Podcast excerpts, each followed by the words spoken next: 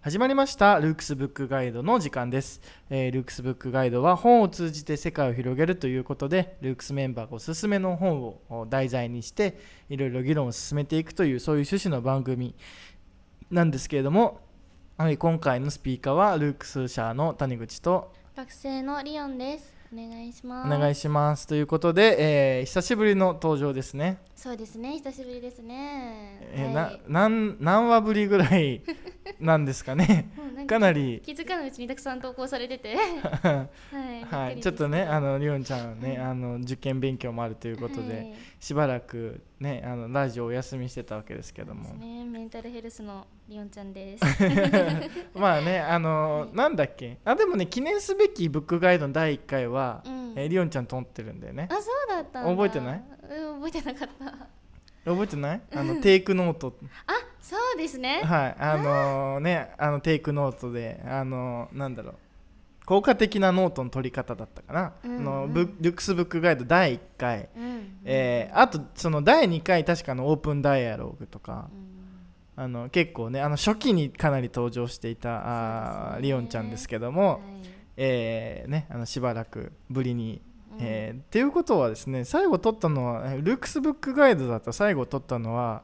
いやそれだわ。この最初の第1回2回目、えーをやった後は、うん。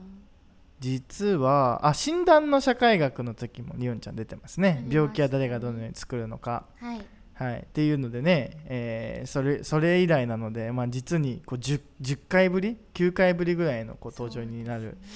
んですけども、うん、どうですかね？どうですかね？って。どうですか？ね？久しぶりに。あ、でもなんか新鮮ですね、やっぱり。新鮮ですか？何が新鮮なんですか？えーこの誰かが聞いていることを想定しあながらはいはいはいはい話すっていうのうん。がとても新鮮で、あなるほどね。まあ、かつあのマイクの前で話すっていうのもなんかちょっとドキドキしますね。ドキドキすると、はい、はい、いうことでじゃああのねメンタルヘルスといえばあのリオンちゃんということで、はい、えーね、あのリオンちゃんとさ診断の社会学の話とかいろいろ取ってきたんですけども、はい、今回、えーどういう本をこうこう紹介していきましょうかね。今回は、えっと、行列のできる児童相談所という本ですね。はいはい。はい、行列のできる児童相談所というね、はい。えっ、とこちら、えー井上隆さん。が、えーとは出してる、ね、北大路書房から出ている、えーね、本なんですけどこれどうしてこれ取り上げようと思ったんですか？うーんと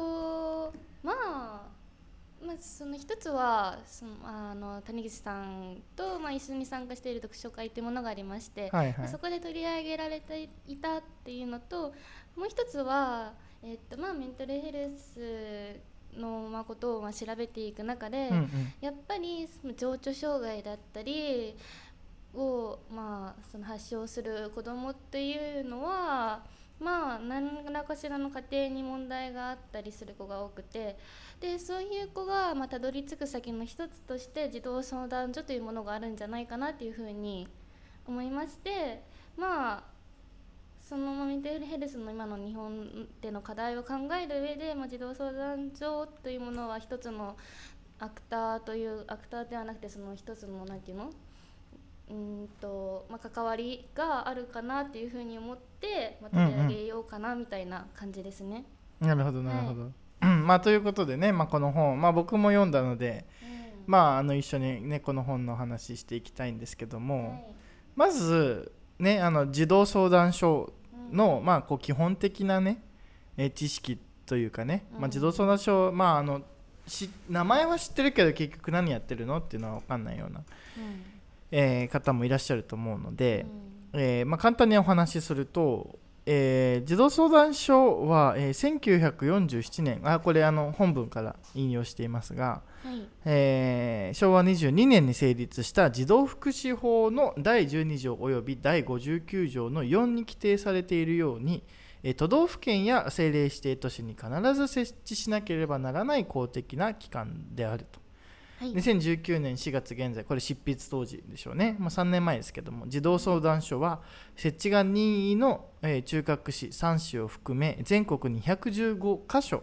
はい。え設置されていると。で児童相談所の相談種別はあえー養護相談ですね、えー非行相談障害相談育成相談保険相保険相談その他さまざまな相談を受け付けているということで、えー養護相談というのはですね、え保護者の家で、え離婚入院死亡等により、え家庭での適切な養育が困難な子どもあるいは非虐待児養護に、えかける子どもに関する相談と。で、えー非行相談というのがですね、あの具犯行為相談、家出、不老、乱暴、性的逸脱等、えー法に触れる行為ではないが、そのまま放置すれば罪を犯す恐れのある子どもに関する相談と、ん。あとは食法行為相談ですね、えー14歳未満の子どもで窃盗、傷害等法に触れる行為があったとして、警察署から通告のあった子ども及び、えー装置のあったあ子どもに子ども並びに犯罪少年に関して家庭裁判所から装置のあった子どもに関する相談を受けていると。で障害相談は知的障害だとかあ死体障害ですね、えーつまりあのああの体に不自由があると。で視聴覚障害言語発達障害、えー重症心身障害発達障害のある子どもの相談、えー育成相談に関しては性格行動、えー不登校適正相談んしつけ相談等。で保健相談ではあ虚弱児、えー小児喘息その他疾患等をあ有する子どもに関する相談と。っていうので、まあ、かなりうん多岐にわたってうん。こう相談をね受けているというのがあの児童相談所の、まあ、実態だと。うん。でまああの我々がねあの一般にイメージするのはあの非行相談とか多分養護相談だと思うんですけども。そうん、まあそういうようなね、えー児童相談所なんですけどもえこれ戦後、えっと児童相談所はですねあの不老児対策の役割を業務しとしてきたと。いうことで、まあ、確かにあの戦争直後はやはりこう親をね亡くしてしまった子どもたちというのは、まあ、たくさんこう、ね、あのいらっしゃったので、えまあ、そういうような子お子さんたちの、おねえー緊急保護と施設収容を中心にしたあ時期がまず児童相談所のある種始まりであると。うんいうことですね。がしかし今現代ね、まあ、そのそういう不老児対策みたいなことは、まあ、なくなってき、えー来ていてですね、まあ、あのいろいろな相談に乗っているというような、まあ、形にえーなっているのがえー児童相談所のこう、ね、あの現状というか現実なわけですね。はいというのでまああのまあねなんだろう結構あのいじめでこうね自らこう命を絶ってしまったりだとかまあそういう子供がね、えー出た時にやはりこうね児童相談所あるいは虐待で凄惨なね事件が起こったりえーした時にやっぱりこう児童相談所とか学校何してたんだとか、まあ、特に、まあ、あの子は、まあ、虐待されているだろうというふうに、こう言われていた学生あ学生じゃない、まあ、生徒とかあまあ子供ですね、えーまあ、そういうその、ね、虐待の疑いがある子供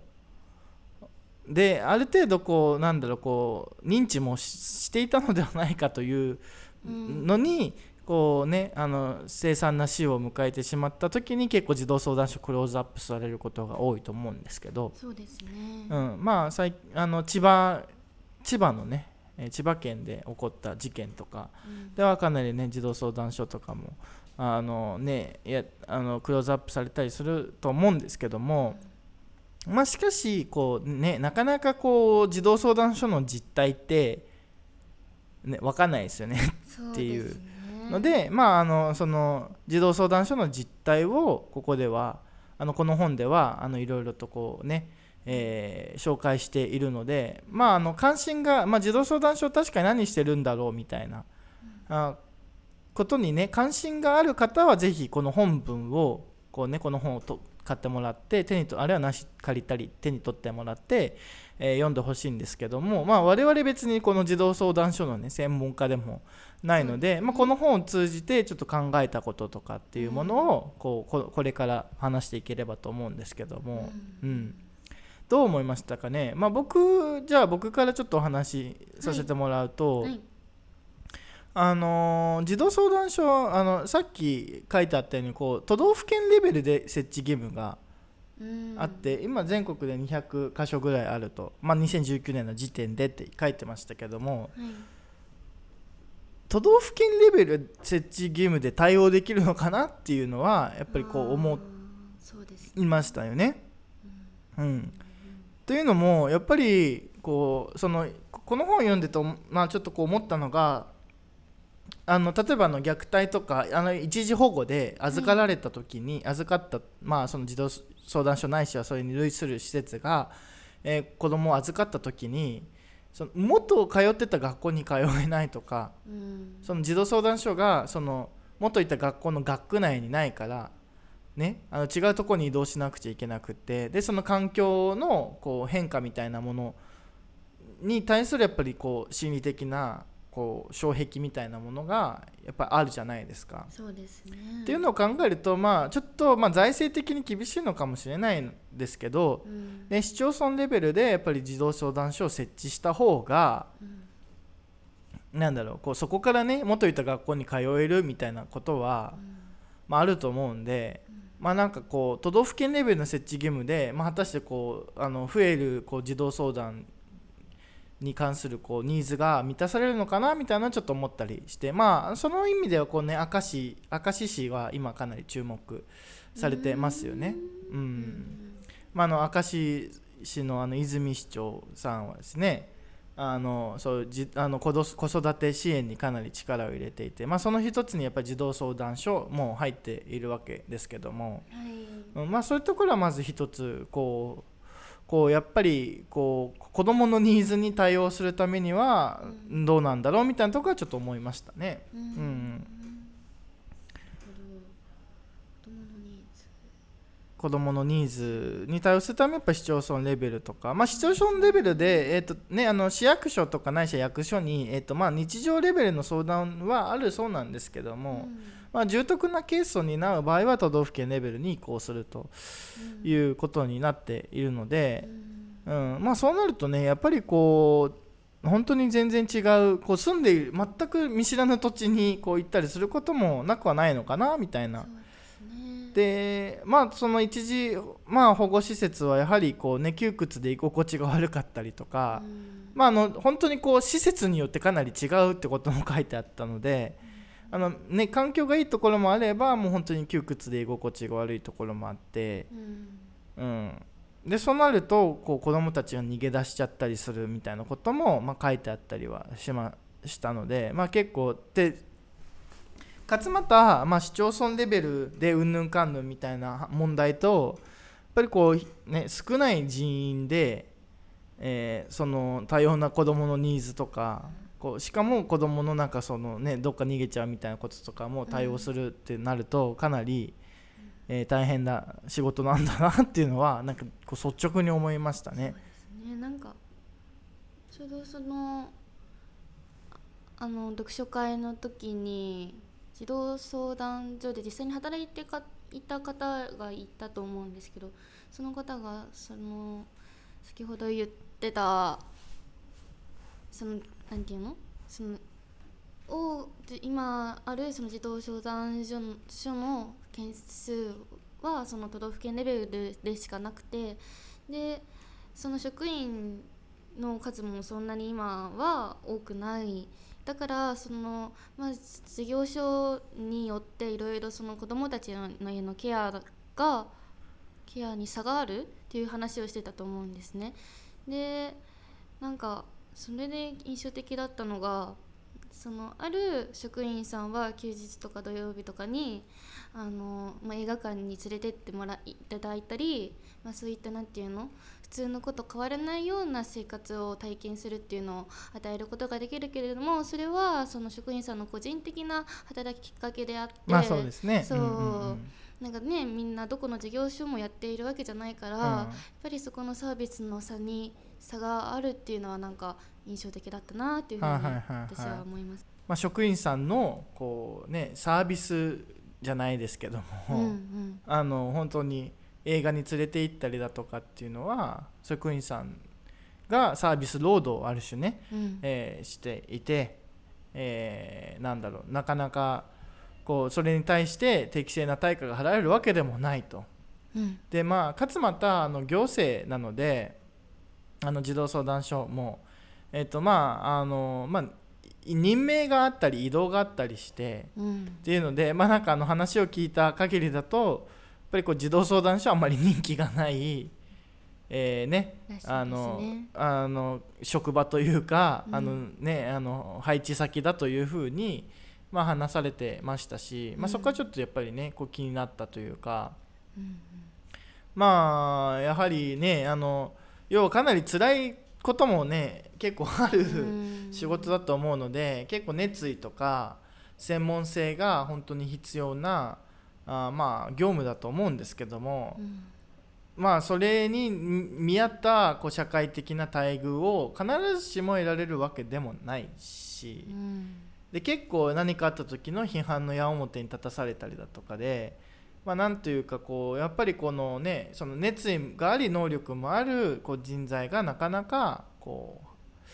入ってこれないようなこう仕組みになっているのもこれ問題なんじゃないかなっていうふうにはこう思いましたね。そうですね。うん。で一方でなんかまああのねこう里親の話とかもあったじゃないですか。はい。でまあ日本はねあんまり里親の文化が、まあ、そんなにこう根付いている国では、まあ、ないようですし。うん。あの、まあ、その聞いた話だと東京都で30人か40人の、まあ、里親希望の子供がいるということで。うん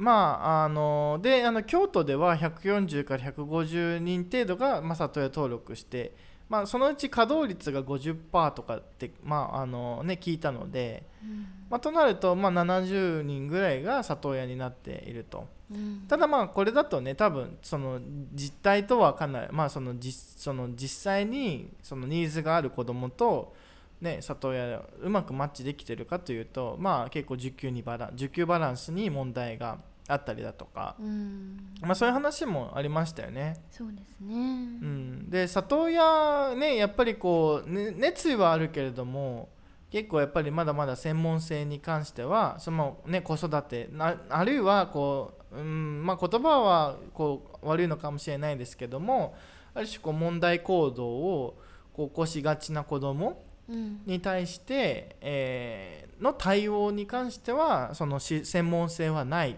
うん。ということもなかなかこう里親制度をこうね根付く根付かないこう障害だというふうなことはまああのねあるようなんですけども。ですね、うん。しなんかまた里親に引き取られたとしてももっといた家族前のお母さんのところに戻りたいっていう子もねいらっしゃるようですみたいですね。だから結構こう思ったのはうん。あの子供がねつまりわ我々が見たら明らかに虐待なんだけれども、うん。子供がそれを虐待だと思っていないというケースが、うん。まあ、結構あるというふうにこうねね。あの勉強会の時も言われてましてね。まあ、確かにそうなのかなっていうね、うん。こう子供にとってやっぱりお母さん、うん。うん、お父さんであってでまあ子供が必ずしもなんかお父さんやお母さんに虐待をされていて このお父さんとかお母さんから、ね、あの出なきゃいけないんだというふうに思うかどうかは確かにこう微妙な問題だなというか。うんうん。でしかもそれが多分低年齢低学年であればあるほどその多分うんなんかうまく分かんないんじゃないかなってそいううねね。だから明らかに虐待をしているんだけれどもそう子供本人からすると虐待をされているという感覚がないっていう、うん。歪んだ愛を受け取って育ったね子供はじゃあそれが正しいとかそれがあるべき姿なんだなっていうふうに思ってうんうんうん。うんね今まで生きてきたわけだしそういった子供がじゃあとてもとてもなんていうんだ良識のある里親さんに引き取られた時にねすごいなんていうんだろう全く違った環境に移るわけですからそうーんなんていうんだろうそこでの葛藤っていうのはすごいあるんだろうなっていうふうには思いましたね。はいはいはい、うん。まあそうですようね、ん。まあそのでさらにやっぱり結構里親になった後にね結構やっぱりこうちょっともうごめんなさいというか、うん。ねあのつ辛いっていうかね、うん。あのもう里親になったはいいけれどもこう熱意が空回りしてしまってうん。ねこうなんだろう。もうその問題行動をしてしまうあるいは試し行動とかをしてしまう子どもたちとうまくいかなくて結構だからその里親受け入れたはいいけれどもその後になんだろうこうもう里親でも見切れませんみたいなことも結構あるみたいですよね。そうですね。でそうなるとまあ確かに子どもたちは不信大人への不信感がうん。こうどんどんどんどん増幅していってしまうんだろうなみたいなことを、まあ、まあ増幅していくのは、まあ、想像に難くないじゃないですか。うんうん。うん、だからまあねあのイギリスとか、まあ、そういう国々では結構あの里親制度すごいこうねうんあの広がっていて日本とは比べるものにならないほどの里親が、まあ、いるようですけども、うんうん、でかといってまあなんかこうねあの家庭を転々としてしまうという問題がどうやらイギリスでもあるようなので,、うん。でそそうなってくると、まあ、確かになんかこう、まあ、ある種こう別に家族じゃなくて家庭あの、まあ、それファミリーじゃなくてホームはやっぱりこう子どもたちにとってはこう安心というかこう根本的に安心できるこう場であった方が、まあ、良いことは良いことだとは思うんですけども、うんうん。ね。でそのホームがないっていう感じになってしまうとやっぱりこうなんかこうあ安心感とかなんかこうがんなんかこう踏ん張れるかどうかというとなかなか難しいところあるんじゃないかなみたいな話とかもうん。まあ結構考えちゃんとねね。まあすうん、考えなきゃというかねなかなか難しい問題だなというふうには思いましたね。うん。うん。うん。あとはそうそれこそ話を聞いててこれはどうなのかなって疑問に思ったのがその精神疾患を持つ子供はじゃあその家庭内で多分何て言うんでしょう、まあ、そうじゃないお母さんとか家族両親がいる家庭に比べてすごい何て言うんでしょう心理的不担が多いんじゃないかなっていうふうに思うんですよ。じゃあその子たちは児童相談所に引き取られるというかそういった場所にアクセスしているのかどうかっていうのがどうなんだろうなっていうふうに思ってなんか実際その社会問題としてなんか一般的にはヤングケアラーっていうふうに言われてるんですけどまあそのえーっとえなんていうの？れがそうじゃないかって言われてる子どもたちが何でしたっけねどれくらいいるんでしたっけねえー、っとえー、っと全あれまあまあまあまあまあまあ多くいるんですよね、はい、そうだからまあヤングケアラーというのは、ね、まああのねあのー、要はおおまあお父さんとかおじいさんおばあさんの、そうですね、まあ、ケアを、をまあ、しているようなまあね、まあ、子供たちですよね。が？全然。がまあその子たちがうまくこうまあ今だからこれ社会問題になってますよね。確かに。こういうう子子たちがいて。そうん、でまああのこういう子たちの中でもそのなんだろう支援を必要としている子たちっていうのはまあかなりいるんじゃないかというふうなこともこう言われているので、うん。まあ、だからこういう子たちが、まあ、うまくこうその、ね、社会的な支援施設にあのアクセスできているのかどうなのかみたいな話も確かにありそうですね。うん。そういうことですね。でただやっぱりこうそういうことまで児童相談所がこう引き受けると、まあ、かなり多分うんこういっぱいいっぱいになっちゃうしうん。こう少ない、ね、人数で、まあ、そういうことをやるっていうのはかなりつつつ辛いというかね、うんうん。まあのでやっぱり結構やっぱり児童相談所の機能とかっていうのもちゃんとこうなんかこう細かくするじゃないけれども、うん。やっぱりこうそれに類するもの児童相談所にこうあらゆる業務をなんだろうこうねあの集約するいのもまあそれはそれであのなんかこう通貫性という意味ではまあ必要なのかもしれないですけど、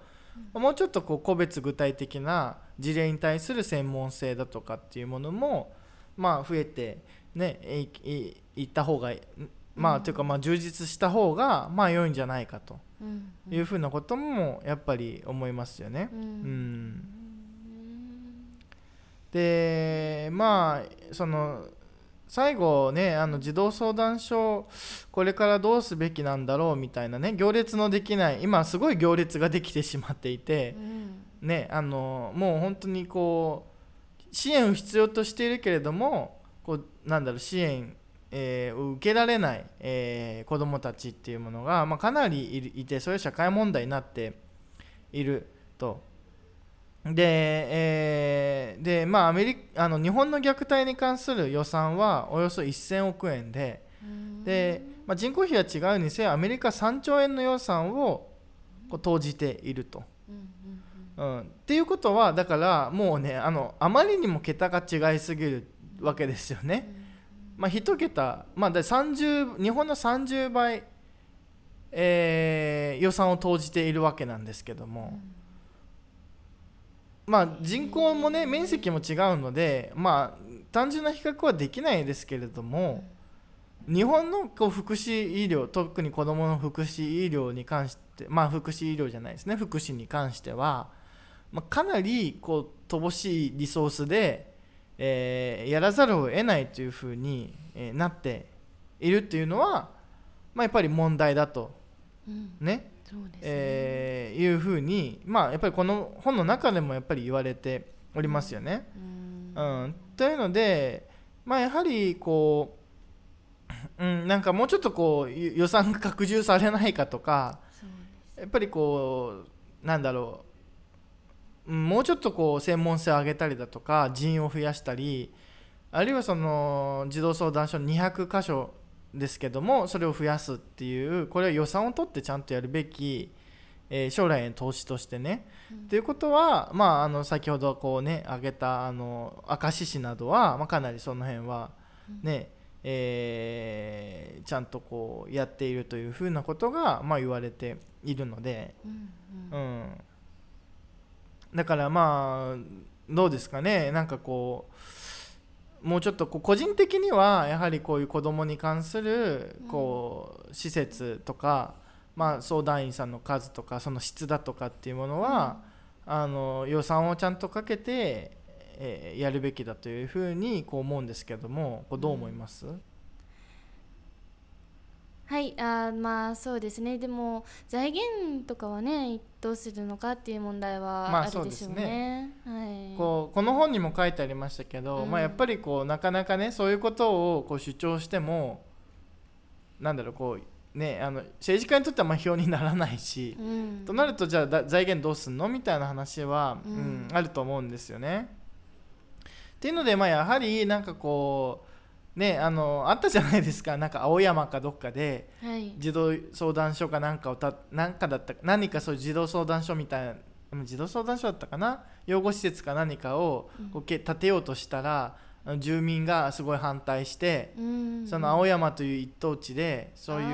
ー不良児が来るようなところを作るとこうなんか土地の価値が下がるとなんだのでまあそれでこうねちょっと炎上した件ありましたけども、はい。まあだああいうねやっぱりこうひそのう我々のなんだろう認識というかうん。我々はもっとこうやっぱり児童相談所のこう実態とか、まあ、その支援を必要とする子どもの実態だとか、まあ、あるいは家庭とかに関することを知ってなんかこう世論の側もなんだろうこう盛り上がるというか、うん世論の側盛り上がれば、まあ、その政治家さんも動いていくし、まあ、ある種のこう予算もつきやすくなると思うのでうん。なんかこうこういう本を読みながらねなんかこう実態を知るというのはまずなんか第一なのかなっていうのはこう考えましたそうね。ですね。うん。まあ、うん。やはりこうなんかこうね知らないけどもこうイメージとしてあまり良くないものが自分の街に来るとなんかこうねやっぱりこうどうしてもこう危機感出てしまいますけども、うん。まあこういうね本とかでこう実態がかなり分かってますし、うん。まあ、今いろいろなことを調べると多分実態がね分かってくると思うので、まあ、その実態をまずは知ってで、まあ、今後こう、ね、日本という国がどういうような社会でありたいのかみたいなことを考える時には、うんやはりこうじゃあ子供に対子供のそ子育てをどう社会としてこう担っていくかみたいなことは多分大事になってくると思うので。ねでまあ、やはりこう地域がこう空洞化していると言われる現在やっぱりこういうね公的なサービスは拡充は多分必要になってくると思うんですよ。うんうんうん、でまあそれをやはりこの財源の後押しをするのはこう私たちなんじゃないかなみたいなね。うん。ちょっとなんかこう偉そうなこと言っちゃいましたけども。なんかこうすごいなんかシンポジウムのまとめみたいな感じに なっちゃってなんかこうねあの とはいえやっぱりそうだと思うんですよ。うん。うん。うん。ね、未来あるね子供ですからね。うん、っていうかまあやっぱりそういう支援を必要とししてる子どもたちっていうのはかなりいるので。う、んうん。うんまあ、そういうこと子どもたちね。しかもあるいはその支援を必要とするしている職員さん等々いらっしゃると思うので、やっぱりちゃんとこう、ね、予算をかけて、まあ、国としてあるいは社会として、まあ、子どもたちをこう、ね、担っていくんだというのは結構大事なことなんじゃないかなと、うん。うん、思いますけども、い。なんか最後はい。感想とかありますか？あーなんだろうなうーんでもそれこそでも私はうーん。い一あまりその家庭環境に恵まれなかった人間としてやっぱりその児童相談所に入所した子どものケースとか見てがまあ載ってるじゃないですか、はいはいはいそれを見てるとやっぱり私もこういったところに入っていた可能性って十分ありえるしそうそういうふうなもしかしたらそういうふうな子供になってたのかもしれないし親の育て方とか関わり方によっては、はいはいはいだからすごいなんて言うんだろう他人事とは思えないといううんか、うんうん。うんなんかすなんて言うんだろう親近感を感じながらその私は本を読み進めることができたかなっていうふうには思いますね。まあ確かにだから多分ねまあ本当にあそのなんだすごいもうなんか悲惨な、ね、虐待みたいなことばかりじゃないですからね。ここで多分そういうことになってしまう、うん。で結構やっぱりね子どもの相対的貧困もねどんどん高くなっていてね3割ぐらいとも言われる中でまあ本当になんだろう身近な、はい。もしかしたら明日は我が身じゃないですけども、ねまあ、その全然切り離された世界ではないんですよっていうことは、はなんか本を読んでもね。うんはい。わかるしあるいは自分とは関係なくてもその席で隣に座ってるこの子もしかしたらみたいなこととかもあると思うんでなんかそういう想像力をこう働かせるためにも、この本結構おすすめかなって思いますね。そうですね、うん。はい。ということで、えーね、あのルークスブックガイドをまあ一旦こんな感じで。はい。であのねまああの久しぶりのルークスブックガイドで。はい。はい、もうちょっとなんか話し方がちょっと忘れてしまいましたね。っていうのでね、はい。まあ徐々にリハビリしていきながら、はい。あのねいろいろまたラジオ出てくれればと思うんですけども、はい。まああのおルークスあの他にもね5番組やっておりまして。わおわおすすごい、え 月曜日のルークスアカデミーね、あのとルークストーク火曜日ですね、うん。えーで今回いや今日の水曜日のルークスブックガイド。そして木曜日の？あらアカデミー？ルークス？なんでだよ。なんでだよ アカデミー月曜って言ったじゃん。木曜日のルークストピックス。スね。で金曜日の？の？何ですか？放課後ラジオ。あ放課後ラジオ。放課はい後ラジオもあったんですね。もう放課後のラジオとかされてるなんてルックス役大変ね。違うよ。だから放課後感のあるラジオっていうことで 放課後ラジオでやあまあそやってますんで、まあ放課後撮ってますけどね。はいまあ基本的には放課後撮ってますけどね、はい。えー放課後ラジオと、まあ、はいルークススペシャルというのをうん。6番組やっておりますし、うん。ねはい。あのツイッターもねあやって頑張ってますね。ねうん。はい。ぜひ。ぜひツイッターもねフォローしてあのこういうこと話してほしいとかこの本取り上げてほしいとかありました？ら、うん。ツイッターの方でもね。そうですぜひね言ってくださってもいいですしあとあれですね。なんかあの子供に対する相談とかもあったらいいかもしれああないですね。そうですね。はいはい。全然ねあのそういうことも乗りますので、うん。うんあのいろんなことをこうねあのこのねラジオ聞いて面白いなと思ったらね、うん。フォロー拡散ねうんいろいろこうコメントとかねリアクションしていただければ、えー嬉しいなとはい、いうふうに思います。まあ他にもいろいろ SNS やっておりますのでね。うん。でまあ昨日もねあの礼二郎君には言いましたけどもはい。結構ねあの再生回数もこううん。伸びてきておりまして、嬉しいですね。はい、はい。嬉しいですね。嬉しいですね、はい、であの子さんねルークスラジオ子さんを名乗れるのは今だけだと。ほんと子さんも初期の初期にもうラジオのもう基礎を作ったと思ってるのでちょっと。リオンちゃんね。あの 初期ラジオメンバーの、はいあのね立役者なのでそうですよ。あのリオンちゃんのねあのねあのなんだろうね子さんファンになるのはもう本当今が最後のタイミングだということで。お願いします。お願いしますということで。ははい、いえーまあ、そんな感じでルークスタジオあのねいなるべく毎日更新できるあの全番組でですよ。お全番組通じて毎日更新できるように平日は、飽きないですね。はい、やってますので、うん。もうねはい飽きないですからね。はい。はいもうぜひぜひぜひぜひ。聞いてお願いします。ください。はい。ということで、えー今回ルークスタジオこれにて終わりたいと思います。ありがとうございました